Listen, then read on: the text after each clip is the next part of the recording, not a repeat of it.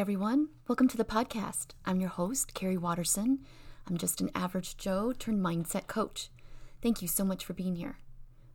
Since this is my first ever episode of this podcast, I thought I'd just take a minute to share a bit about who I am, what I do, and how I came into mindset work. It's kind of been a long, winding road, actually. It all started with my own depression journey. I've lived with depression off and on for most of my life. It's one of those invisible illnesses that can hang heavy over your life if you're not actively trying to manage it. It makes you think that nothing should be wrong and that if you could just snap out of it, you could just get on with life. But that's not really how healing and mental health management works.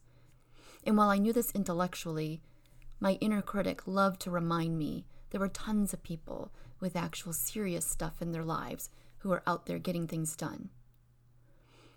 After heaping on a good amount of shame to my already depressed self, I would, quotes, pull myself up on my bootstraps and get through another day. Sometimes the strategy seemed to work because I was functioning again, but when you do the same things you've always done, you're just repeating yourself, right? There would always come a day when everything would come tumbling back down again. Add to the mix crippling perfectionism, self doubt, self loathing, overthinking, for a long time, my life was a house of cards that my incredibly supportive husband and I would have to pick up every few years. I imagine I'll share some specific aspects of my journey down the line because I do believe that my journey is actually the journey of many.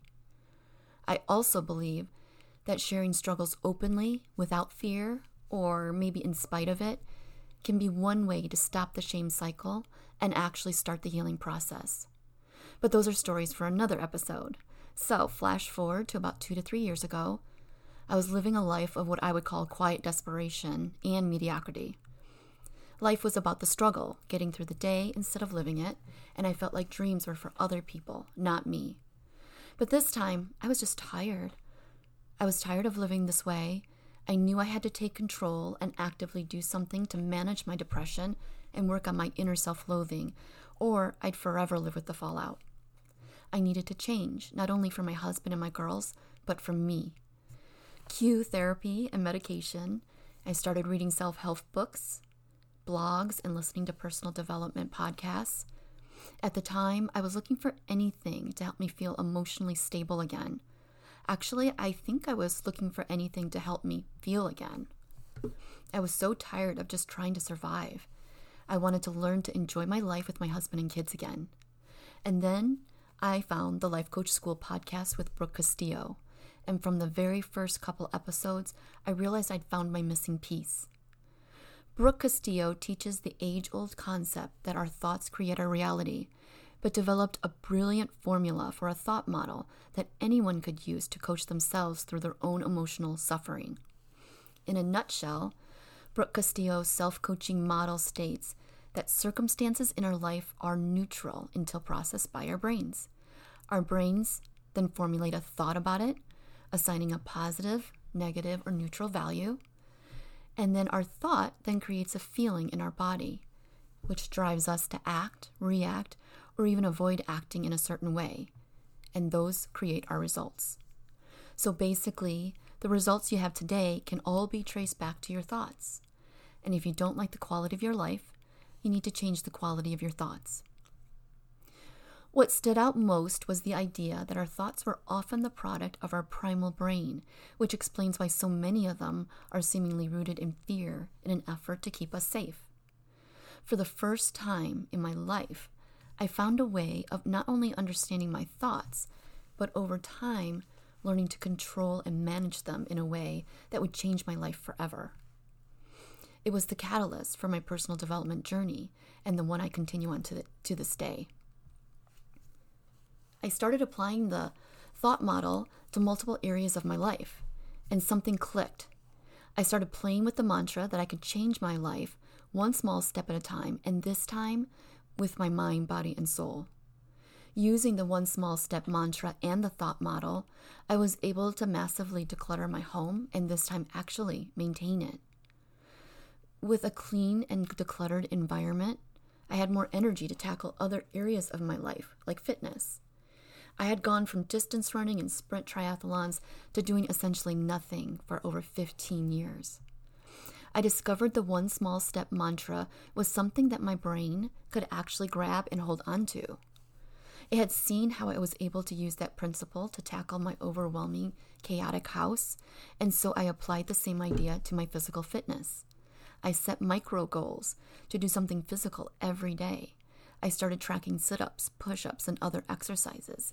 Then I added stairs to the mix. I started journaling my thoughts regularly so I could stay on top of any swirling mind drama. As Eckhart Tolle would say, I became the watcher of my thoughts. Mindset work has enriched my life in so many ways.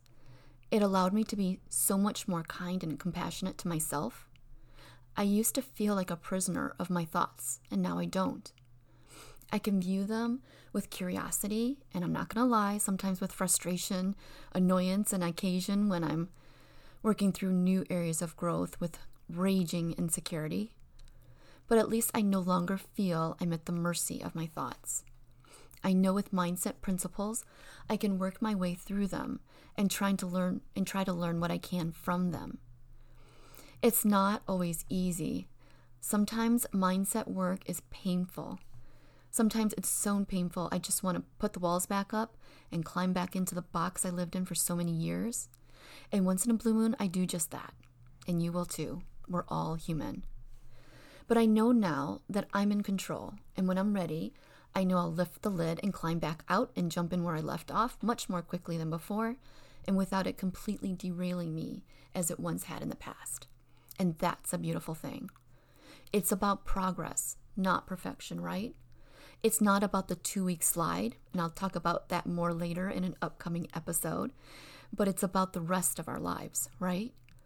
Mindset work allows us to have hope again. It allowed me to see that dreams were meant for everyone, including me this time. It helped me to lax about stuff that I would previously agonize over. It helped me see what was really important in life. It also allowed me to see just how much others were still suffering. When your eyes are finally open, you see how many others still walk around with their eyes closed, and you want to help them all. They've not heard of this work.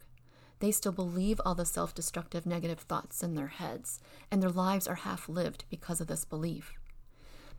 They torture themselves with self doubt, overthinking, fear, and shame, and because of this, they can't see that they're keeping themselves small, trapped in a box of their own creation without realizing they have the key. I know because this was me for so long.